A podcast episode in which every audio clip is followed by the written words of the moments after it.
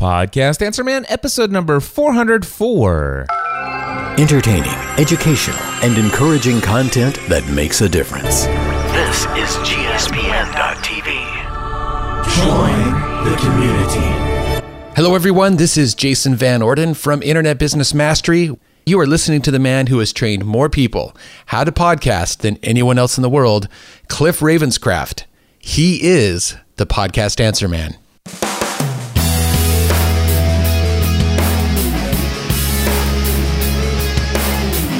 Well, hello everyone, and welcome back to another episode of the Podcast Answer Man. My name is Cliff Ravenscraft, and this, my friends, is the podcast devoted to helping you take your message, your business, and your life to the next level. That's right, my friends. It does not matter if you are brand new to this online content creating world we live in, or if you've been creating content for many years, there's something we can all do to take everything we do in life to the next level. And my friends, taking things to the next level is what I am celebrating this week. I have just reached a reached a major milestone in my own personal life. And really it relates to the business side of things as well. And I am going to share with you what that milestone is later in this episode. And I'm going to give you 5 insights that I've gained during the past six months.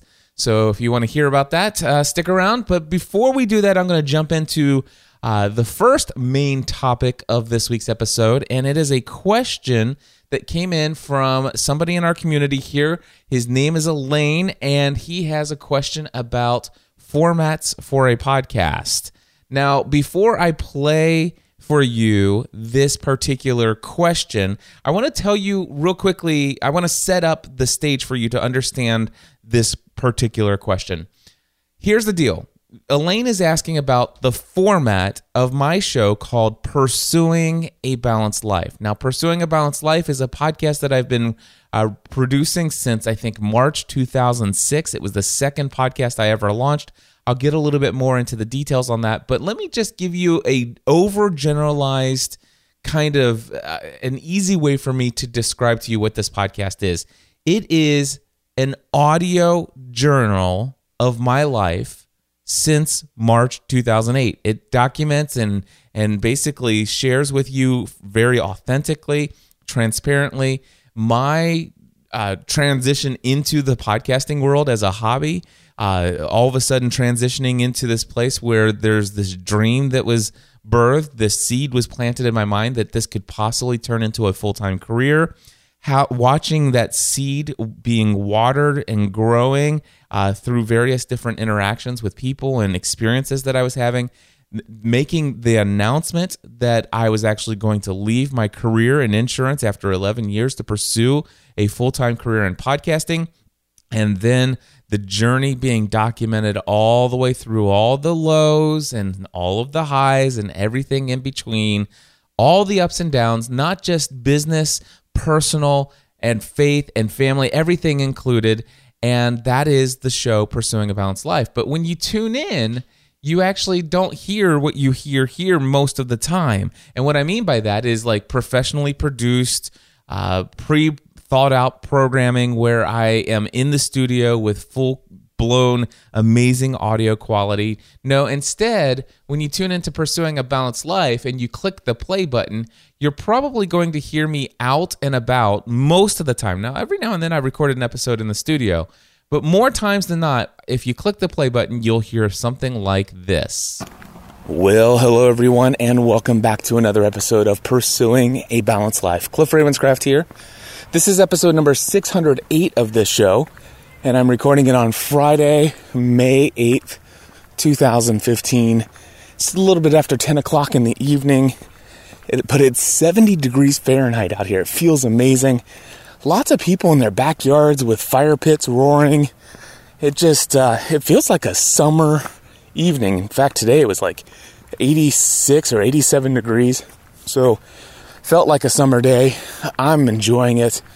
And uh, I've got a great topic that I want to bring up with you guys here at the open of the show. And then with what time I have left over, I'll share a little bit about the happenings of this week. So, the big topic that we're going to cover here comes from an email that I, that I received from Jonathan.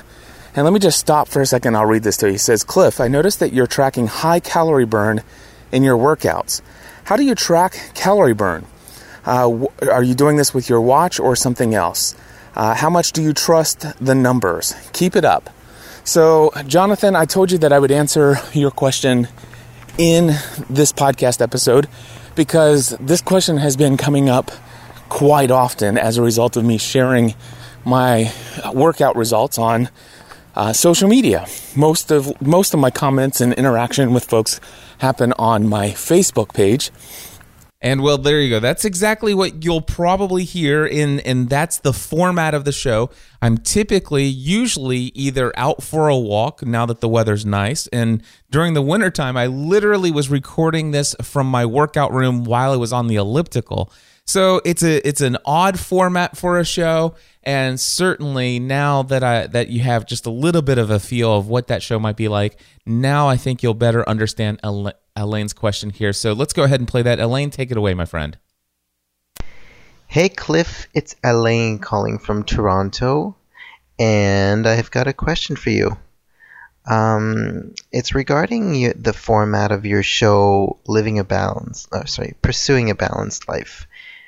Um, I find it fascinating that you've managed to record so many episodes of that podcast because I never thought that that format would be something that would actually thrive, like you'd actually be able to make income or business around um, such a personal podcast of the format, you know, captain's log, star date, blah, blah, blah. This is what I'm doing, and, you know, these are my thoughts and things like that. Is it is it a, a winning formula for you because you already established yourself in the industry? Do you think that's a format that would work for somebody who is only starting out and it's their only podcast? I look forward to um, hearing your answers, and um, I sometimes tune into your shows just to hear, well, hello. so, anyways, talk to you soon, and well, goodbye. All right, Alain, thank you so much for your question. And I love this question. And I think I'm going to unpack a little bit of some assumptions that are, are made in the question in and of itself.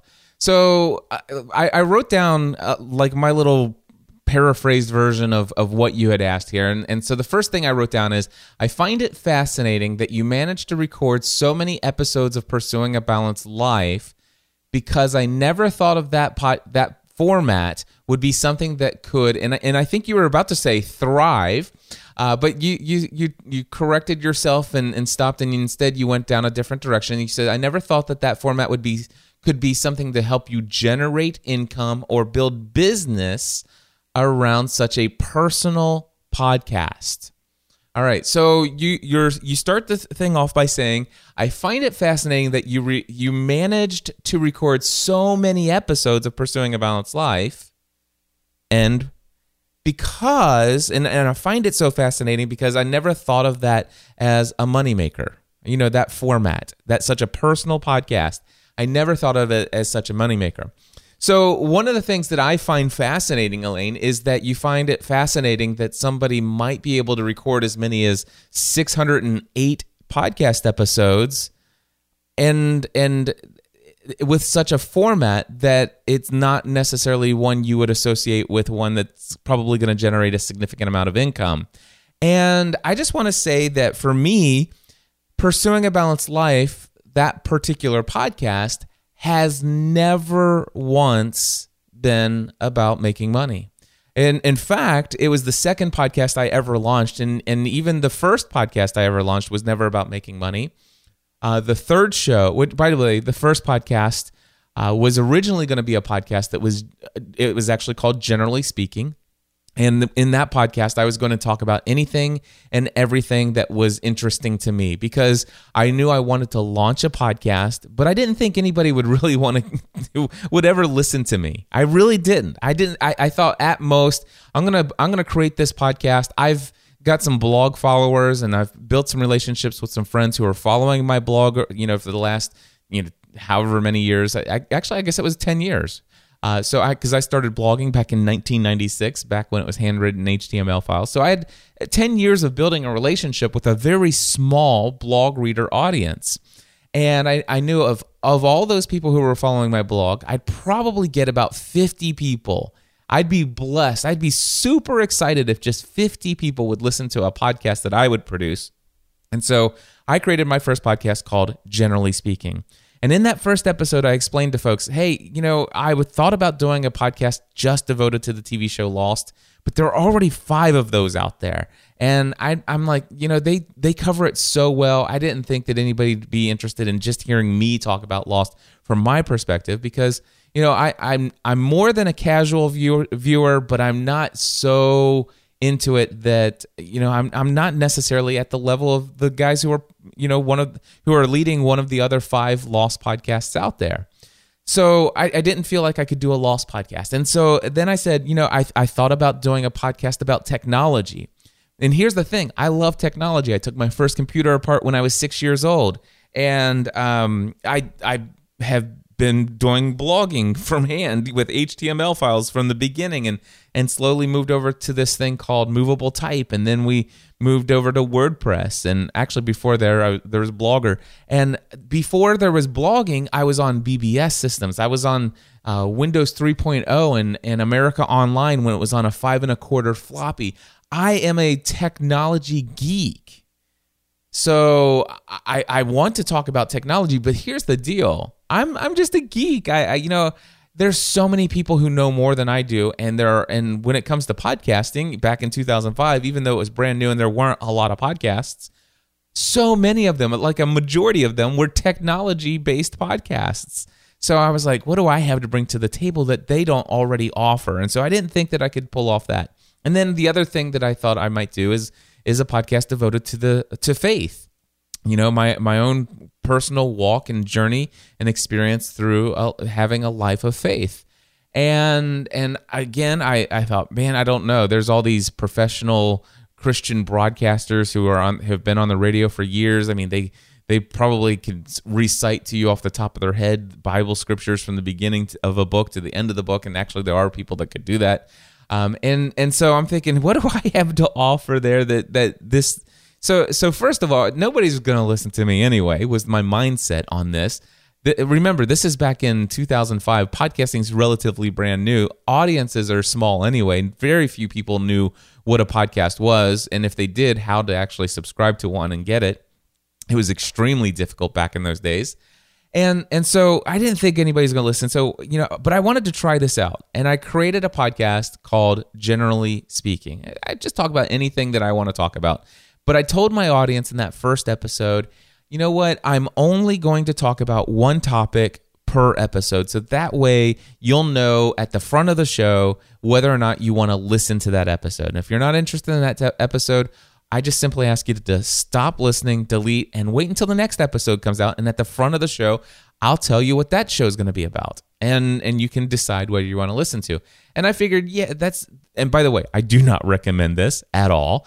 Uh, but back then, I, I figured, you know, I wasn't going for a huge audience anyway. I was just doing this for the fun of it. This was all complete hobby. And I, in that first episode, after I explained to folks everything I just shared with you, I said, okay, now the rest of this first episode is all going to be about the TV show Lost. And so I started to talk about Lost and how I got involved in, in watching the show and what I thought about the show so far and and and just gave my opinions on this TV show Lost. I put that first episode out online of the Generally Speaking podcast and over 500 people listened to the first episode. That's more than 50 people. Uh, that over 500 people listened to that episode. I didn't realize that there would be so much of of, uh, of an interest in what I would want to say online. And of course, I have to tell you that that happened as a result of, again, 10 years of blogging up to that point in time. And yes, I had been spending several months blogging about the TV show Lost. And so I had gained a, lot, a, a, bit of recognition in the fan community. In fact, uh, one of my theories from the TV show Lost was featured on EW.com, which is Entertainment Weekly. and and so I had a significant following that was starting to build up there. And yeah, I put out my episode, and I had 500 subscribers. And you know what? I got feedback. I got emails, and folks said, "Cliff, wow, I'm so glad you launched a podcast. This is awesome." Quick question though. Would you be willing to only talk about loss? Because I could care less about technology, and I certainly don't want to hear about your faith. Uh, I would love to hear you talk about the TV show Lost in a podcast devoted to it. And I had that feedback from several individuals. And here again, remember my mindset was I didn't think anybody cared what, about what I would say, and and I had thought about doing a lost only podcast, but I didn't think anybody'd want to hear it. But I got email after email after email asking me for just a, a podcast just focused on the TV show Lost. And so I came back with the second episode of the Generally Speaking podcast, but I instead changed the name. I rebranded it by the second episode. And I said, Well, hello, everyone, and welcome to the weekly Lost edition of the Generally Speaking Podcast Network. And in fact, I brought my wife on to the show and we ended up turning it into something pretty significant. In fact, um, it became a pretty big hit uh, after just the third episode, but uh, that had more to do with the popularity of Lost. And and we we kind of uh, went overboard with how enthusiastic we were about our show. In fact, just to give you a, a, a little nostalgic throwback to the day, here's what the intro of our podcast sounded like. Hey, cool, you fixed it. Don't expect anything. The chances of getting a signal are slim at best. Static's good, right? No. Reception is good. Wait, what's that? It's Rousseau signal. Oh, crap. But this radio has a wider bandwidth. That's what you call a party in a podcast. Hold it! Stop, do you hear that? Welcome to the weekly Lost edition of the Generally Speaking Production Network. Now, here are your hosts, Stephanie and Cliff. So there you go. That's the that was the intro to our Lost podcast, and let me see if I can fade that down there. And that's how my wife and I started that show every single week from that point forward. And actually, that that intro came in several months after we had launched the show. But anyway, we th- that show became our thing, and it became that focused in studio. Very, we we tried to get more and more professional as time went on. By the way, it was horrible audio quality uh, starting out. I knew nothing about audio production. Uh, recording, any of that stuff. I, I'm all self taught in that area and and things have improved over the years. But that was my first podcast. But here's what happened because of that podcast and how popular Lost was, and just the kind of community that was being built up online, and specifically the podcast community that I became a part of, that we had this specific uh, network, the Lost Podcasters Network, that had been developed. As a result of all of those things, we had tens of thousands of subscribers. And what happened was people would email me and they would say, "Cliff, I you know, I love listening to you and your wife talk about the TV show Lost and you and your wife said something about living debt free and, and it must have been prompted, you know, that conversation must have been prompted by something that was one of the themes of the show." And so they said, "Can you talk more about that? I've never heard anybody say such a thing." And so I would write back in an email, and then next thing you know, I get another email a day and a half later, somebody asking the same exact question and I would try to respond to that person individually. And, and then all of a sudden, some other questions related to other topics that my wife and I would randomly bring to the show, kind of just talking about the our perspective as a married couple on based on the you know as a result of the themes that are being portrayed in the show. And and people would email us questions to you know could you tell me a little bit more about this? Can you tell us a little bit more about your faith? Could you tell us a little bit more about your family life? How you know can you tell us a little bit more about how you do date nights and all of this stuff and these are things where we couldn't just say you know what let's go ahead and cover that on the podcast the weekly lost podcast and so I knew that I needed to go back and create another podcast. And this was going to be kind of generally speaking part two, if you will. Uh, but instead of, we had decided when we ca- created the Lost podcast that we were going to actually have a network. I knew th- right then I was going to have more shows because I knew I wanted to talk about and share more than just my love for the TV show Lost. And so what happened was I I created a second podcast that had the same exact premise as what the initial intent, intent was with the first one, and I called it My Crazy Life. And I figure, you know, it's like, listen, this show is just about anything and everything I want to talk about. And um, I would take those questions that were coming in from the audience and I would start answering them. I brought Stephanie in for many of those uh, for the conversations related to many of those questions that came in. And as a result of so many questions, a third, you know, and again, all of this is a hobby. No desire to make a single penny, no money even crossed our mind.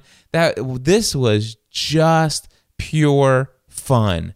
And and the the my crazy life literally was more ministry in, in our minds. It was serving people by encouraging them and inspiring them and even educating them. So we were already entertaining people with our Lost podcast, but we wanted to actually take this opportunity to to take all of these folks who are listening to us and hearing things and they're asking us questions and we wanted to go beyond just entertaining them with our lost podcast but i also wanted to educate encourage and inspire people by answering these amazing questions that were coming in and sharing our answers not just with the individual who was asking but to share them with other people who might possibly be interested. And that's where my crazy life came from and by the way, My Crazy Life was eventually rebranded, and that is the show that is today called Pursuing a Balanced Life because I realized My Crazy Life was a terrible name for that podcast.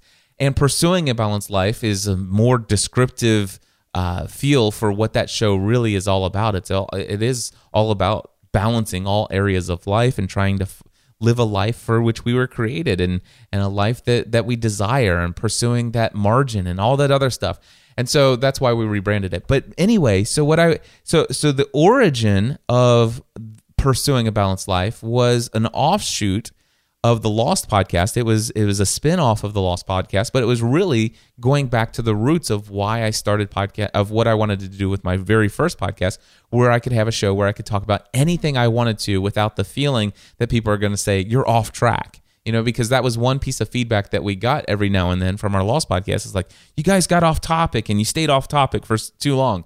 Well, we're not going to have that anymore because now we have what would become Pursuing a Balanced Life. Now, early on, that show, that format of that show was very much in studio, just like our Lost podcast. But over time, I, you know, I, I got busy. I was working full time in my insurance career. I was working on production of the Lost podcast. Um, couple months into it, after launching My Crazy Life, which is now pursuing a balanced life, uh, I launched a third podcast called About the Church, which today is called Encouraging Others Through Christ. But anyway, um, I, I, had all of the, these things going on. Plus, there were all of these conversations I was having with folks that were happening in email that really weren't well suited for talking openly in a podcast about. So I was busy as all get out, not only you working full time, doing really a second full time thing on the side as far as number of hours spent, but again, not doing it for any money reasons at all, but doing it for the love of it and just to serve and help others. A, a, a calling, if you will. And, and in my mind, a ministry. This is what I this was what I felt like was my personal ministry. This is how I'm serving the world best with my, with my gifts and talents and my time and energy. And so that's what pursuing a balanced life was. That's what uh, the about the church what a podcast was. That's what all of these podcasts were for me, not money generators at all. And and so as I said, I was starting to get so busy. What happened was every now and then I'm like, man, I need to go out for a walk. I need to get some fresh air. I feel like I've been sitting all day at the office. I've been sitting at my computer all night. It is late. I'm tired, but man, I'm not able to sleep. I got too much stuff going through my head. And so what I did is this pursuing a balanced life or my crazy life at the time. I would get my recorder and I would just go outside and just walk and just share what was going on going through my, my, mind off the top of my head. And there were times when I talked about how burned out I was getting. There were times when I talked about, you know, how great things are going or the awesome feedback that I got or this terrible feedback and how it made me feel and and but then I started talking about how much I love to do this and man, I, I you know, I'm working around the clock and I'm not able to do the things that I want to do as a as a family and how can I balance all of this? And there were times when I shared in that podcast, you know, I, I think maybe I, not, I this is getting out of control, and I feel, you know, I, there's this idea that I'd love to do this full time as my career, but man, nobody does this full time. You know, there's the how do how do you make a living? I've never wor- had my own business. I don't have any training in that area. Um, and and so I share all of these little things, and I'm like, man, it, yeah, it would be a dream come true if maybe 10, 15 years down the road I could do podcasting full time. But that's probably not going to happen. You know, but may, maybe I just need to maybe I just need to dial things back, or maybe I need to quit podcasting, and and all of those kinds of things. Just off the top of my head, I'm literally sharing an audio journal of my thoughts through the years. That's what pursuing a balanced life had become. And and basically did that format allow people to to listen? By the way, I want to tell you that that podcast was started just 3 months later after starting the Weekly Lost podcast. And the Weekly Lost podcast did have tens of thousands of subscribers. Now, why did it have tens of thousands of subscribers? There's a lot of reasons. One is because I had it, it started out because I had built a small loyal audience for 10 years of blogging. Then that audience, many of them were fans and fanatics of the television Lost as well. And there were other existing online communities, and we're talking massive online communities. I mean, the TV show itself had this thing called the Fuselage with hundreds of thousands of fans around the world who were who were signing in and logging into their online forum to discuss the television show. And there was this community of podcasters where if you added up all the other five existing podcasts, there's probably about 27,000 subscribers subscribed to all those different shows and and we all promoted each other there at the beginning and and you know it it, it was a great community and and as a result of that I gained that that first TV show podcast I did the Lost podcast had a significant online following. And I and by the way I spent a ton of time marketing that show and involving myself in online communities. I worked my butt off to get uh, to to build that audience and I worked my butt off to to build the community and relationships with the people in that audience to, to get to know who they are and help plug them into relationships with each other. I mean, there have been marriages as a result of our community uh, where people met each other at meetups that we've hosted, and and it's it's been pretty crazy. So anyway, uh, so yeah, I the Lost podcast certainly allowed us to gain a loyal audience, but I certainly was not established in the industry like you think of me established in the industry today. You know, at, you know, being the the podcast answer man, the guy who's been doing it for many many years, the guy who has taught all these people how to podcast and and all that other stuff. I now I was established in a community where I had a loyal following, but definitely not necessarily established in the industry. So, uh, so the, I, I'm now going to is it is it a winning formula for you because you have already established yourself in the industry? So what i'm trying to tell you is that this podcast was a winning formula for me in the way that i define winning.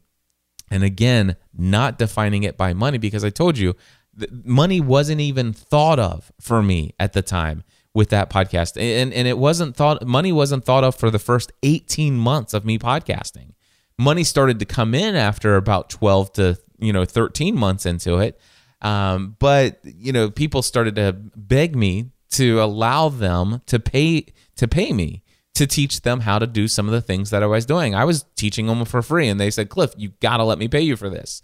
And people begged me to do a webinar, and and so, but but even still, the pursuing a balanced life that podcast was it was never thought of to be a money generator for me. But it was a winning formula because it allowed me to do something that I felt called to do. And that was to take all of these questions that could be talked about openly and authentically in a separate podcast where I could talk about anything I want. And I could do a podcast on five marital threats to oneness with my wife. Uh, we could talk about our experiences in a in in a uh, marriage conference weekend retreat we could talk about living debt free and our plans to become debt free as a result of following the Dave Ramsey plan. And by the way, through that podcasting journey, my wife and I became debt free. And uh, we shared all the steps along the way. Um, it, it, that podcast allowed us to talk about our faith. That podcast allowed us to talk about parenting. It allowed us to talk about anything we wanted to an audience who would be interested. And here's the thing we had tens of thousands of people who were following our Lost podcast who had no idea who Cliff and Stephanie are when they first found the podcast. But instead, what happened was they found the the weekly Lost podcast and they came there for the television show Lost content. And some of them stayed around not because we covered the television show Lost so well, which that could be debatable. I think we did great some of the time. We did good most of the time, and we were awful some of the time. Uh, th- that's my own personal assessment of, of our weekly Lost podcast. But what I can tell you is that there were a few, a very small percentage of those tens of thousands of people who came for the Lost content, but ended up staying around for Cliff and Stephanie. And so they came as Lost fans, but they became fans of Cliff and Stephanie and and those people many of those people started listening to our other shows and yes we had multiple other shows other than the ones i've already mentioned because we had created podcasts devoted to Grey's Anatomy, Desperate Housewives, and the TV show Heroes, and a bunch of other stuff. Uh, things got a little crazy around the Generally Speaking production network uh, back then. But anyway, the idea of this show, Pursuing a Balanced Life, was that it is my audio journal. It's my place to talk about anything and everything.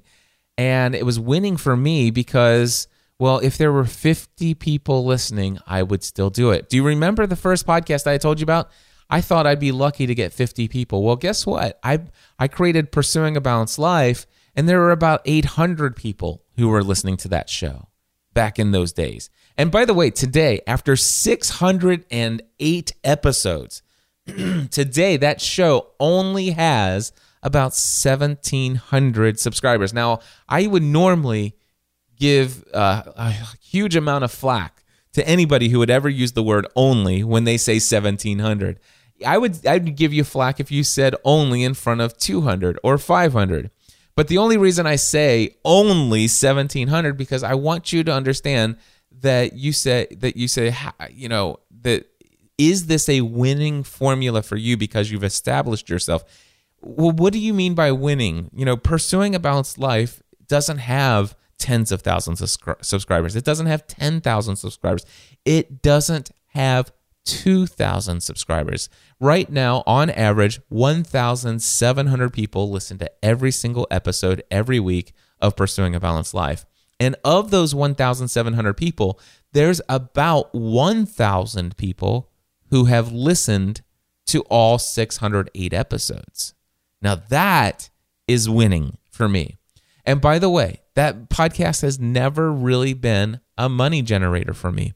Now, I'm not going to go into details about my old, you know, uh, my old uh, Plus membership community and and how people paid to be a, a part of the Plus membership and got gain access. Yes, there, you know, pursuing a balanced life was one of many different podcasts that where some episodes were held back only for plus members and it was a part of something that did generate some income for us. But but the podcast that podcast itself was not anything that would lead anybody to become a plus member back in those days. Or actually maybe it was. Maybe it was still back then people's favorite show. But it, it so but here's the deal. This isn't going to be something that is the, the, the pursuing a balanced life, an audio journal, outside walking and breathing heavily. I mean, it's it's probably one of the most unattractive, unappealing podcast formats you could possibly imagine doing it the way that I do it, especially if I'm on the elliptical and all you hear is the elliptical and I'm breathing heavy. I mean, that's horrible. Now, my friend Father Roderick, um, he goes out and he does the walk, and at least he's always out there when he does the walk, and he's always out uh, with the birds chirping and and and bicyclists going by ringing their bicycle bell and and the train going by and, and you get all the sound seeing and he's talking about all the beautiful scenery and sometimes I have that going on, but sometimes I have other things that are less appealing going on in the background while I'm doing the show. So, is this a winning format? So, you asked the question Do you think that this is a format that would work for somebody who is only starting out and it's their only podcast. So let me let me ask that question one more time and I'll answer it specifically. Do you think that this audio journal format, you know, where you're just out talking and sharing what's going on in your life, uh, do you think this format would work for somebody who is only starting out and it's their only podcast?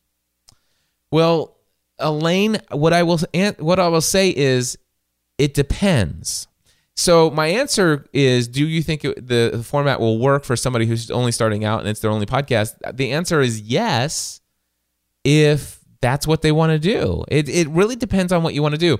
Now, my assumption based upon your question is you find it fascinating that I recorded, you know, 608 episodes of Pursuing a Balanced Life so far because you never thought of this format being a format that would generate any sort of income and build a business around. So, based upon your question and the way that you framed your question, I'm going to assume that your I'm going to reframe and re paraphrase your question. Do you think that this audio journal format would work for somebody who wants to generate income from their podcast, who's just starting out and looking to build business around this podcast.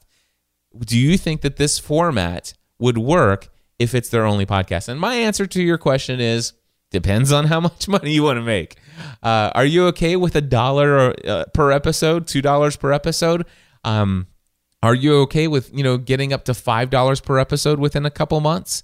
And if so, then probably it, it, it could work out. If you're trying to build a business around it, no, I don't. I don't think it's a good format for that.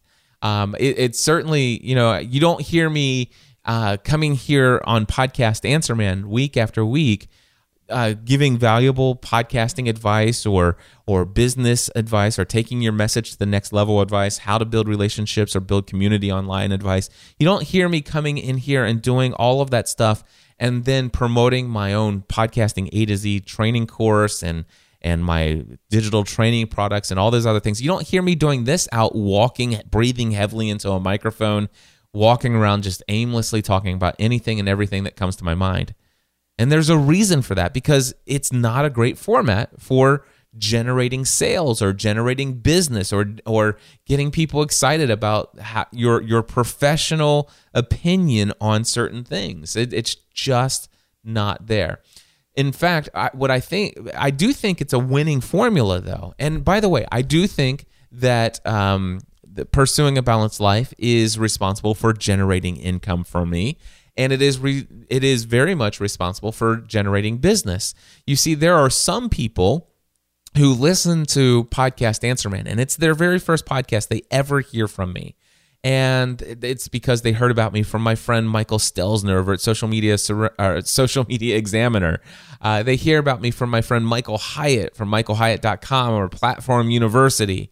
Uh, they hear about me from the SCORRE Conference folks over there with Ken Davis and and and the, those folks that are talking about me. My friend Dan Miller from 48 Days to the Work You Love and and author also author of uh, No More Mondays and his online radio show.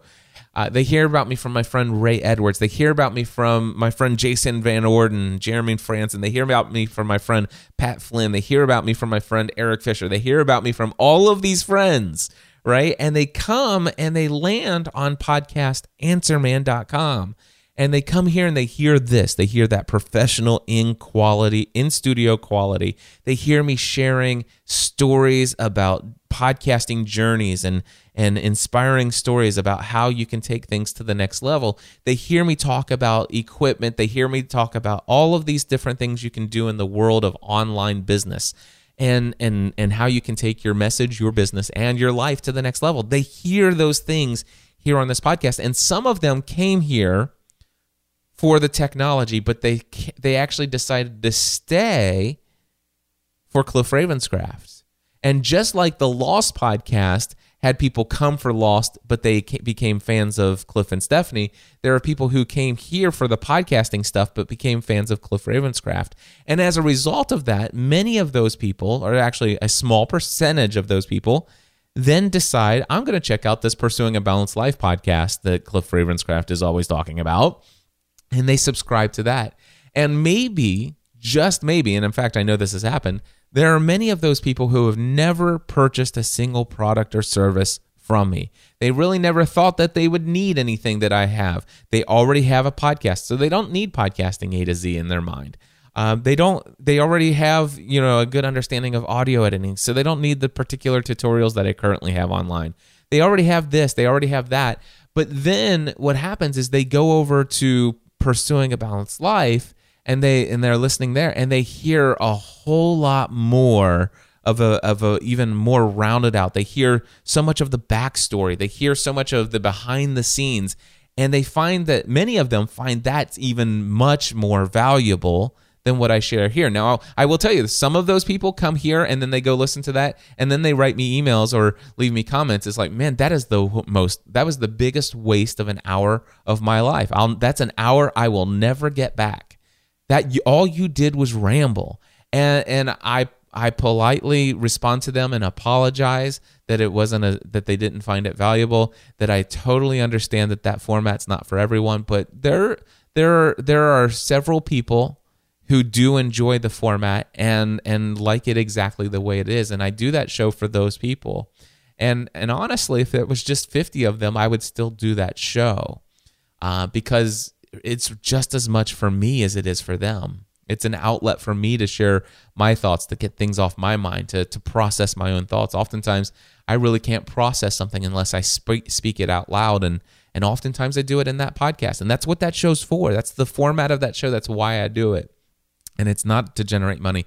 But what I do know is that some of those people actually end up saying, you know what, I already have a podcast.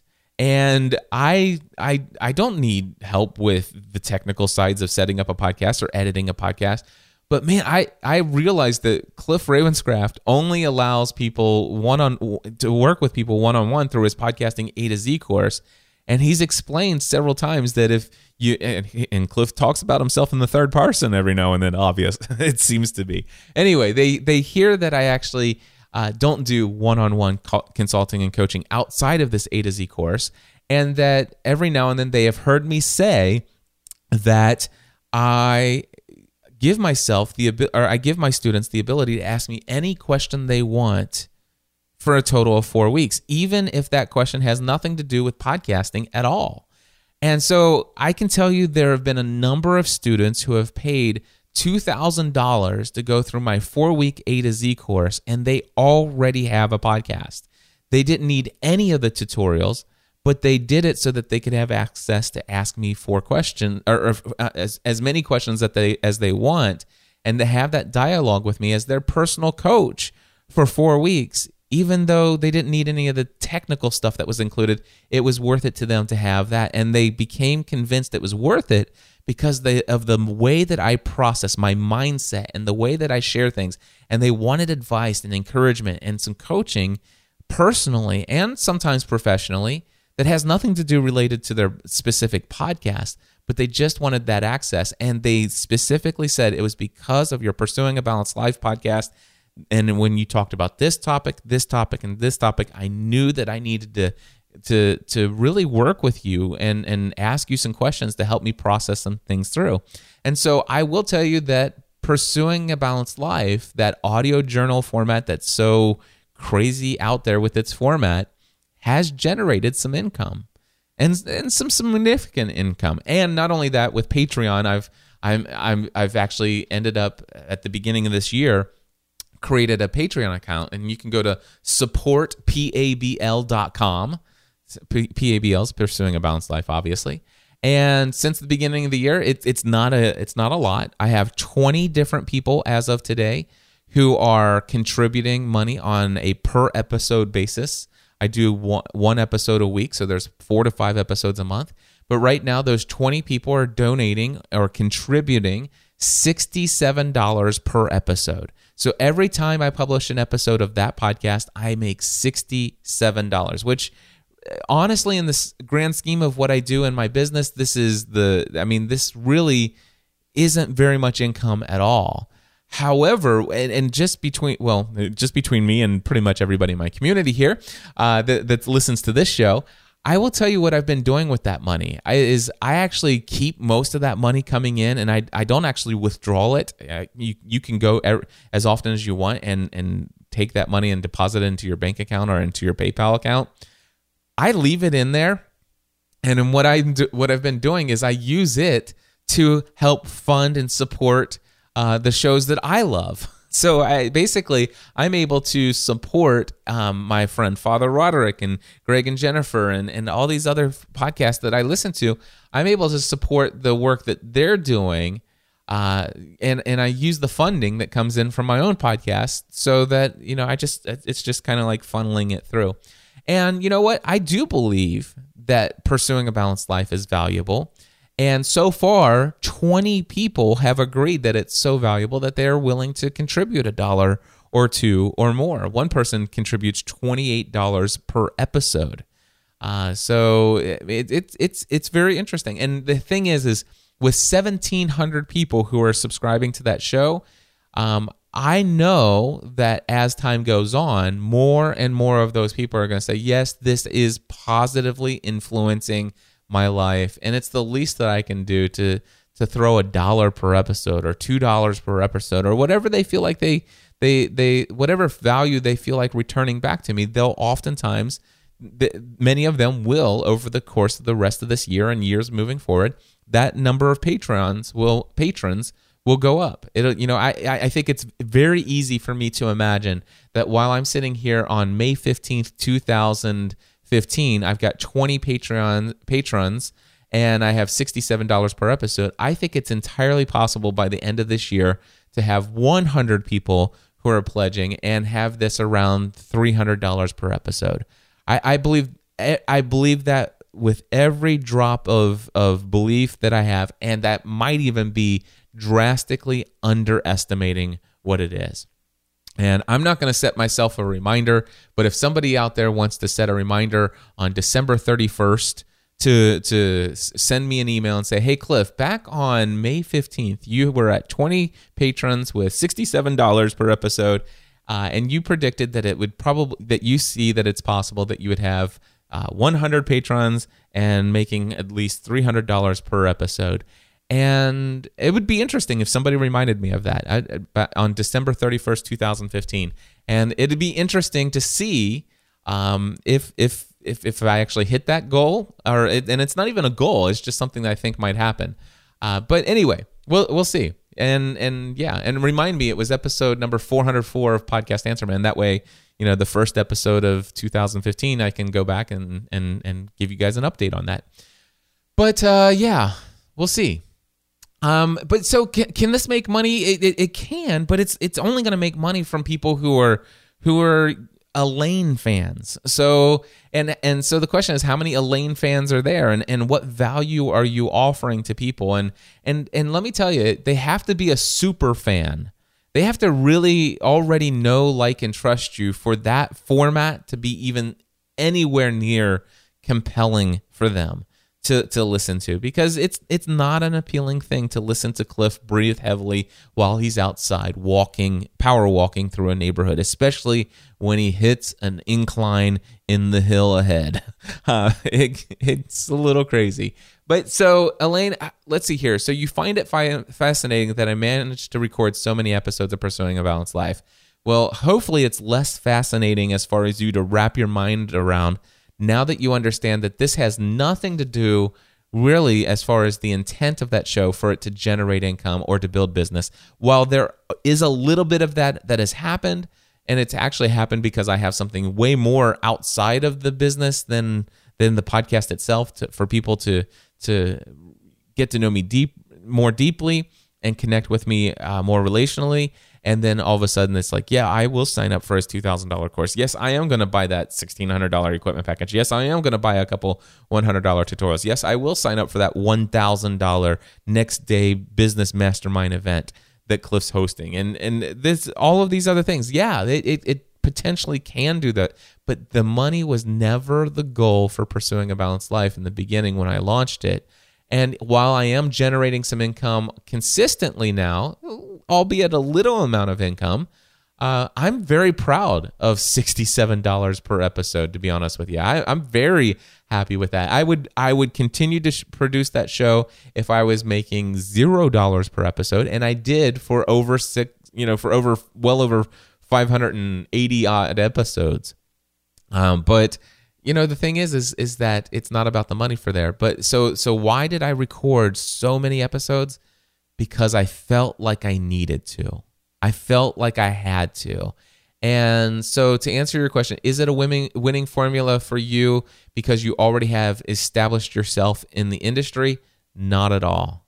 It's a winning formula for me because it allows me to do exactly what it is I wanted to do with that podcast. It full, it's a winning formula for me because that format fulfilled the purpose for that podcast well. And trust me, I've done some other formats with it. I have had interviews and I have had in studio and I still do some in studio stuff every now and then. I still do a couple interviews every now and then. But I have found that the winning formula for me for that podcast is out walking while I'm outside and, and or driving in my car or on my elliptical, uh, giving that you know captain's log audio journal update, uh, and it, I just do it because it's what's natural to me for that particular show. I wouldn't do it here for Podcast Answer Man, or if I did, it might be only one episode out of you know 500 uh, to give you an example of that particular format but uh, yeah, so there you go. Do I think it's a format that would work for somebody who's just starting out and it's their only podcast? Only if that's your purpose. Uh, and and so it, it really depends. And it sounds to me like you're looking to create something that's going to help you generate a business around your podcast. And so my recommendation is no, don't go with that format. Um, there you go. Hope that helped. 51 minutes into it, and and wow. Anyway. Uh, so yeah, I told you guys that I would uh, give you an update of something that I've been a major milestone that I have achieved here at the end of the episode. And I want to tell you that yesterday was Thursday, May 14th. And May 14th means that it, it was a very special day for me because it was exactly six months since I made a decision that would forever change my life. And so back at the beginning of this year, uh, here on Podcast Answer Man, I announced to you guys that this was for me the year of fitness. I announced that this was the first time in my life that I was going to put my health and physical fitness above every other priority, every other thing in my life. In fact, I was cutting out anything and everything that wasn't 100% required. Anything in my business that I didn't have to do uh, to make ends meet, I was not going to do. I made sure that I knew what my top priorities in my business were. Those were podcasting A to Z, my digital products, uh, my equipment sales, and and eventually I came around in a couple episodes. I told you that uh, after taking my live my recording of my podcast off of live shows uh, off of the calendar for a live show Thursday every week. I realized that I never actually put that on a priority, and so now podcasting is it, my po- content creation is in the top list of my priorities. But outside of podcasting A to Z, keeping my digital digital tutorials up to date, following through on equipment sales, and content creation. Outside of those things, this year I'm really not doing anything else with my business. I'm not looking to expand it, to grow it. Um, I'm not looking to really do. I, I'm not really looking to take my business to the next level. In fact, just recently I had a comment on on a recent episode of of podcast Answer Man. Somebody left the show notes comment on there. It's like Cliff, you talk about taking things to the next level, but you know, get, looking back over the last several months, what have you done with Podcast Answer Man to take it to the next level? You know, I, I think you're going down a slippery slope was was a phrase that they used, and you're not practicing what you preach. And I'm like, I beg to differ. I actually shared very clearly with my audience, and perhaps you're relatively new. Uh, but back at the beginning this year, I said that podcast answer man and my business is still a priority but pretty much in in maintaining mode. I'm not looking to grow it. I'm not looking to take my business to the next level. In fact uh, i had thought about i had all kinds of live events more of the next level business mastermind events. I had some other live events that were planned for the year. Took them all off my schedule. I had a couple more uh, travel and speaking engagements. I took them off of my schedule. Uh, I took so much off of my schedule. Uh, so many new projects, new tutorials, new avenues of income streams. and I took them all off of my schedule for the year. And and yeah, I, unfortunately, it, I even took the live show, the production of this show in front of a live audience off the schedule. I did that so that I could actually take something even more important to the next level in my life.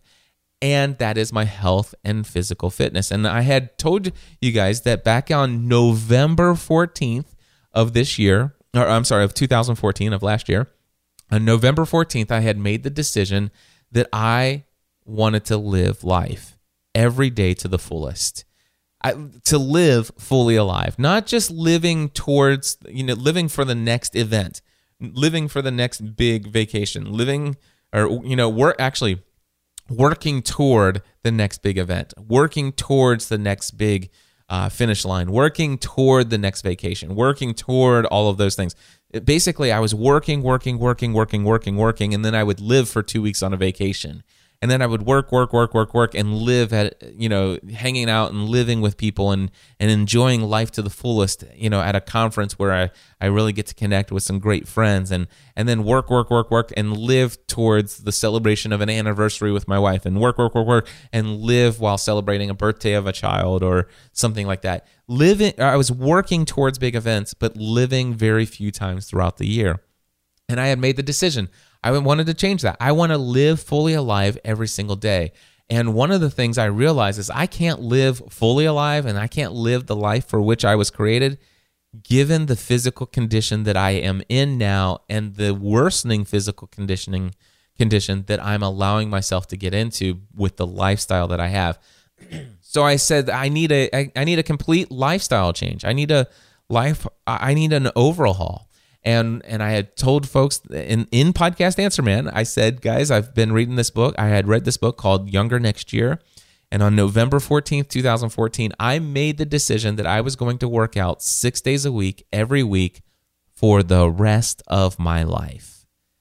And not only that, 4 days a week is going to be high intensity super high super high intensity aerobic focused exercise. You know heart if you know anything about heart zones being in zone 3 zone 4 that's what i'm going for um, four days a week. And then two days a week uh, super high intensity strength training basically working with a personal trainer who's helping me lift weights that blow out my muscles so that they're completely destroyed every fiber of them and then over the next several days they rebuild bigger and better than before.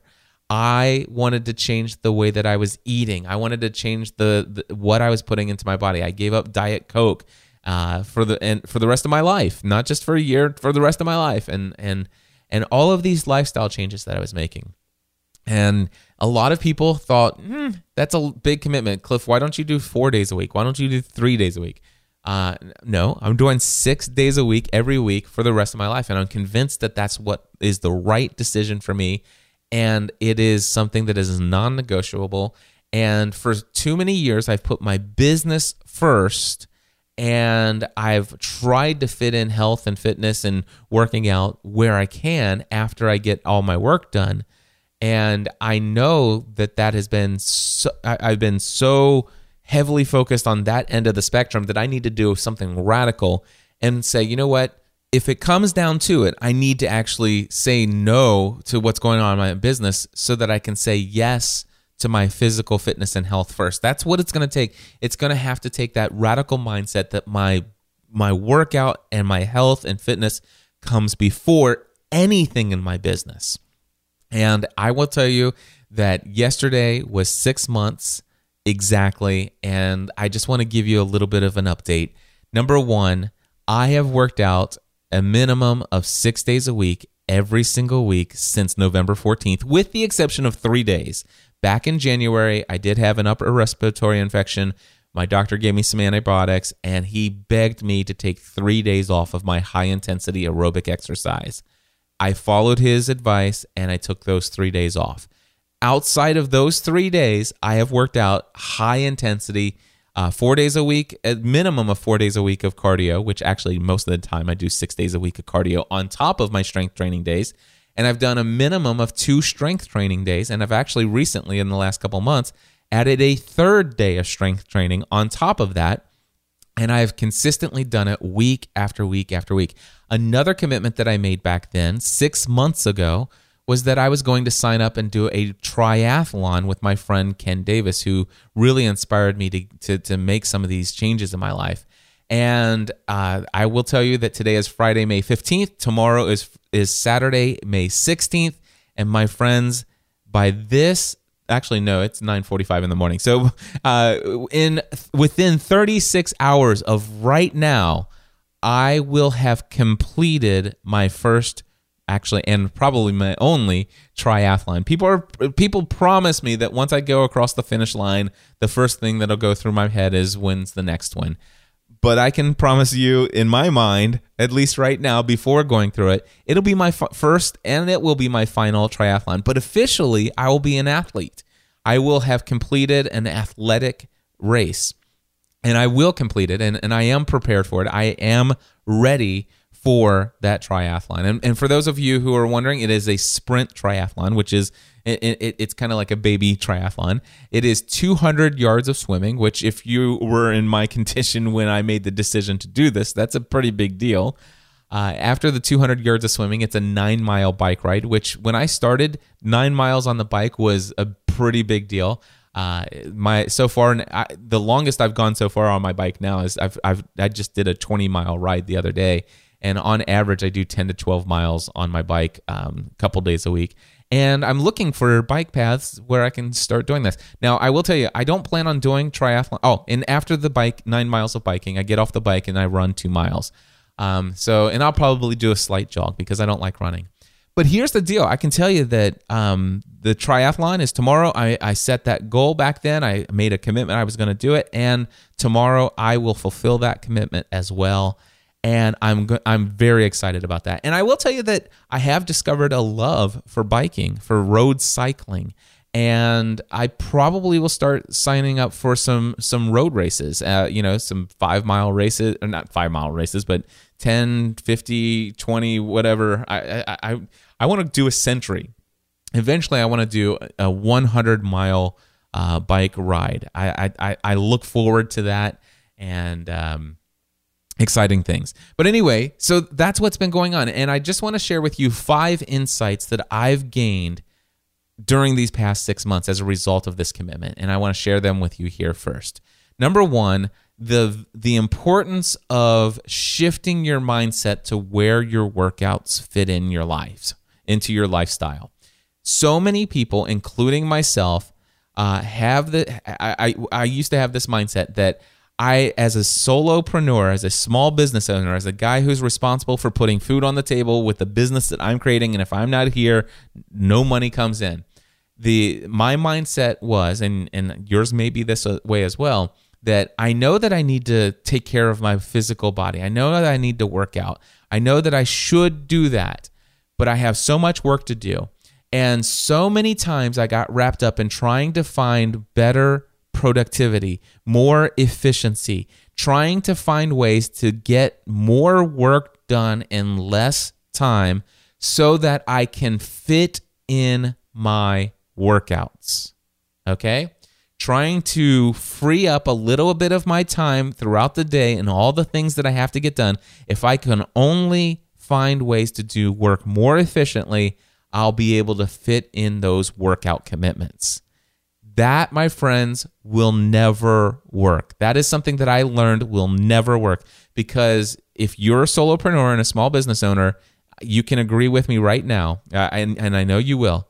There's never a time where you don't have more to do. There's never going to be a time where there's not something else that you could be doing in your business to take it to the next level and and to and to help prepare. Even if financially everything is covered this month you've had a great few weeks. Wow you know whatever. It's like but you know what? I, I want to start building that emergency fund or that buffer for the next month. And and there's something you could do. And and the, the temptation is to continue to do it. Man I, I got all of that stuff in record time. I'm so glad i i learned how to work more efficiently and now I'm going to start working. Now I can do this project. All these two things that have been on my to do list for so long. Now I finally have time to do them, And you know what? Oftentimes, working in your business gives you so much more of a buzz and a kick and stuff like that than a workout for you right now because workouts are painful and hard right now, and they they're not so much fun, and and they don't get fun for quite some time. Uh, and and so it's easier for you just to do work, and there's financial reward. It's like I don't get any money for working out. Uh, it, you know, have you ever thought those words? Uh, I did, and so what happens is putting uh, putting your work first and trying to fit your work out into your schedule is never going to work. And so what I found is that I need to actually say, you know what? The first thing I need to do is put in my workout into my schedule. And then I need to find out what what's left over. After my workout, what's left over? And that's where I need to fit business in. That it, I had to have that radical mindset. So for example, I need a 20 mile bike ride today. All right. Well, I'm looking at the the weather. It's going to rain this evening. Okay. Well, uh, it, it, it's it's 60 degrees right now, but it's going to be 82. And from 11 o'clock to 1 o'clock would be the perfect window for me to go for a, a 20 mile bike ride. Okay. Well, uh, then that's the perfect time to go. That is the most optimal time to get the most out of this workout and to, and to have this be the most effective thing for my health and fitness and training for this event from 11 to 1. Well, guess what? That means that I now have blocked out those two hours. And yes, there is a little bit, little bit of time, you know, 15, 20 minutes before uh, that that I need to uh, block out. then there's coming back, taking a shower and getting changed and stuff like that wow, that's only gonna that takes about that that takes a good three and a half hours out of my eight hours. Well, that's fine. What are what are the most important? And then it comes to some other things. But once I decide how much time I have after taking that workout out of my daily schedule, it's like how many hours do I still have left in my business day to get the work done that I need to get done? And then I I forced myself to fit my work into the rest of those hours. It's a completely different way of thinking. In fact, I've tried to have this I've had this conversation recently with a bunch of friends and they're always thinking about how to fit their workouts into their daily schedule, into their business schedule or their, their regular schedule. And and it's always how can I fit it in around work? And I just want to encourage some folks out there just start thinking about what would it be like if instead of trying to fit your workouts in around your business and family commitments and say, how can I fit my business and family commitments into my schedule around my workouts? Try that. See if it helps. Let me know. All right, the next one is the importance of knowing what you're going to say yes to and what you're going to say no to ahead of time. And and you really have to to start thinking, you know, what are the very few things that I need to do? One of the things that has been very valuable to me is to know that yes, I will say yes to anything related to podcasting A to Z. I will say yes to putting a four week session onto my schedule a couple times this year. I will say yes to marketing it. I will say yes to setting it up. I will say yes to fulfilling it. I will I will say yes to all of that. I will say yes to digital training tutorials and keeping those up to date for people who are purchasing them one off and also making sure that they're up to date because that's what is the found, main foundation of podcasting A to Z. So I am always going to say yes to my digital training tutorials. Then I'm always going to say yes to the whatever is necessary to fulfill the commitments to people who are purchasing my podcasting equipment package. Now that is handled mostly through my assistant, Andrea, and she's been working with me since 2010, I think. Anyway, uh, every now and then, Andrea goes on vacation or needs to go on a field trip with her son. So sometimes I actually have to say yes to handling an equipment order or equipment sale on my own. It just happened the other day while Erik Fisher was over here visiting. And so so I have to do those things and I know I have to say yes to those. Those are things that I will not say no to. But I I also know what I'm going to say no to. And basically, I'm going to say no to everything else except for what I've decided that I'm going to say yes to. And there are very few things that I'm going to say yes to. And by the way, the other thing that I say yes to in my business is content production, this particular show, and also pursuing a balanced life. Um, those things I say yes to, and and and the reason is because I've made a commitment to those. But anyway, so so anything that's not those things in my business, the answer is no ahead of time. It, to get me to say yes is almost impossible, especially in 2015, the year of fitness, because that I, I'm I'm adamant that I, these are the things that are most important.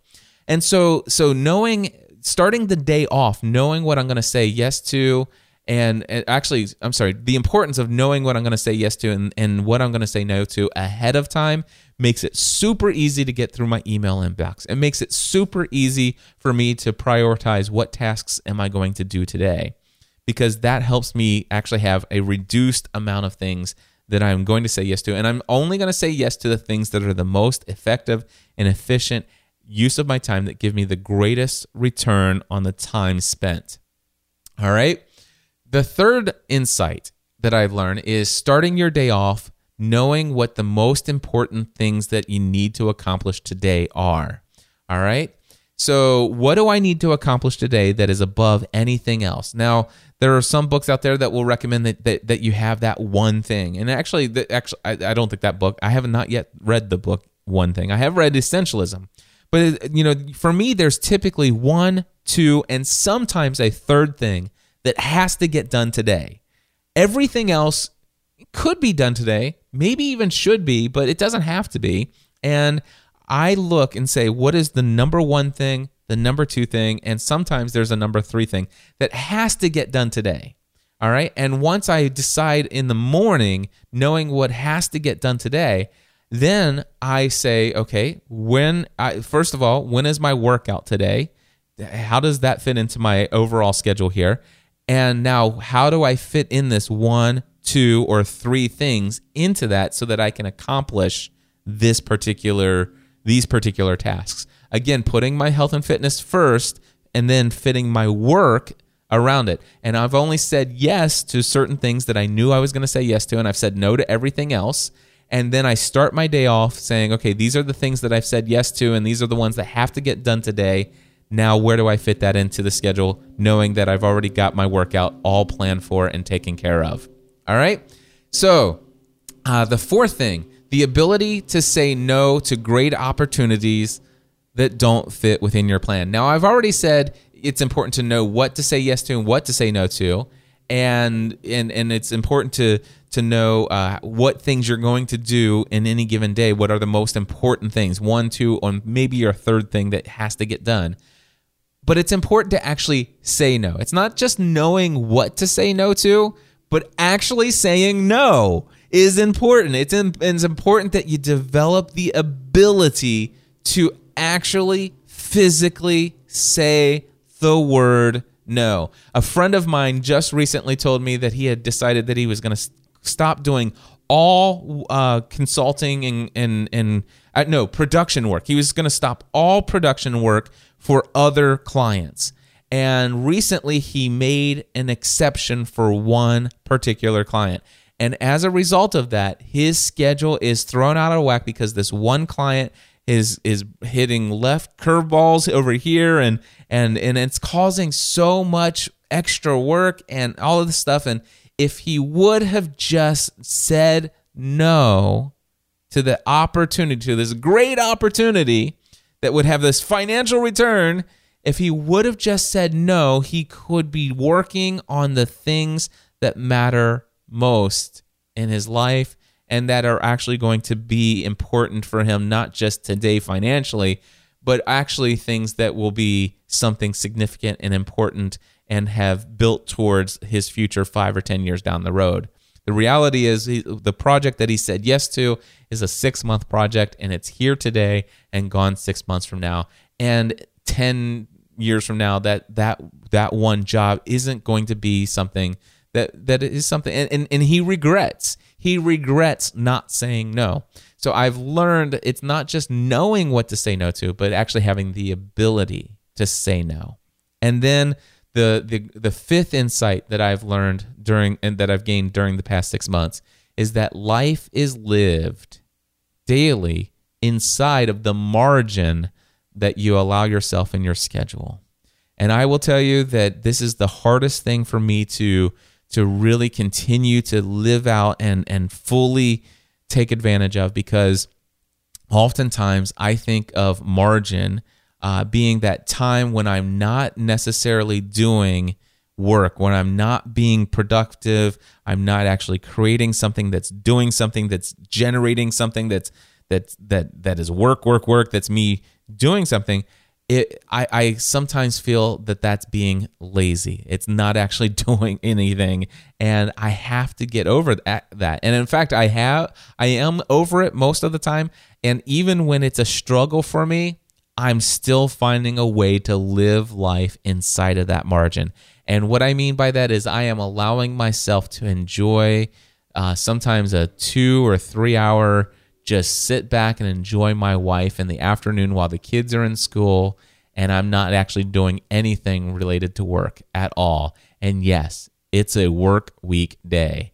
All I did there there have been a couple days where I actually know what is the one thing I have to get done today. And I look at it and I'm like, "Yep, that's the one thing that has to get done today." And guess what I put first? My workout. And I got my workout done. And then it's like there's this opportunity to hang out with my wife for a couple hours and I look and I'm like, man, I really should go and do that. And I know that that's the one thing that has to get done today. But you know what? There have been days when I just said, you know what? That really can wait till tomorrow. I know that I said that has to get done today, but if there's one thing I had to get done, that's the one thing I have to get done today. And putting it off till tomorrow. And, and by the way, for, just to give you an example, that one thing uh, for a couple days was sending an email to my mailing list. There was like three different days that I put it off till the next day. It was the most important thing for me to do is to send an email to my mailing list to tell them about my next podcasting A to Z course, which is coming up just a week from this coming Monday. It's coming up Monday, May 25th is the next four week session of A to Z.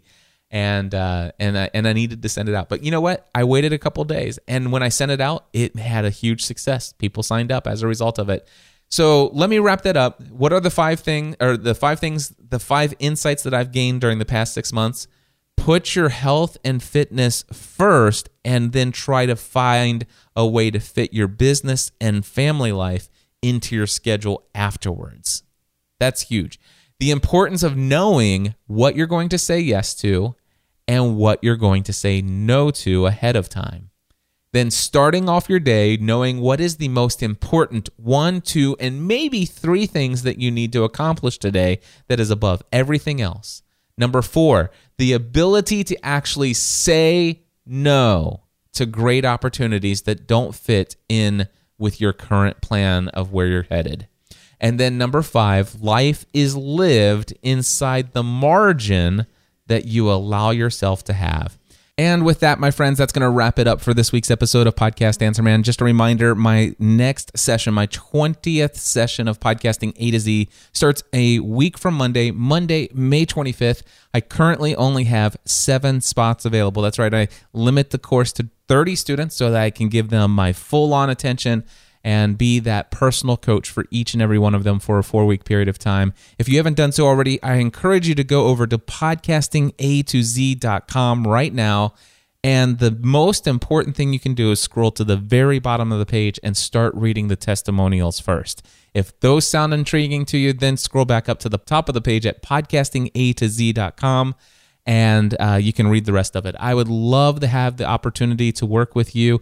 If you've been thinking about this course, if you've been thinking about working with me, again, I only have seven spots left, and I know that those spots will be sold by the end of the day on Monday, May 25th, and I would love it if it would possibly be you.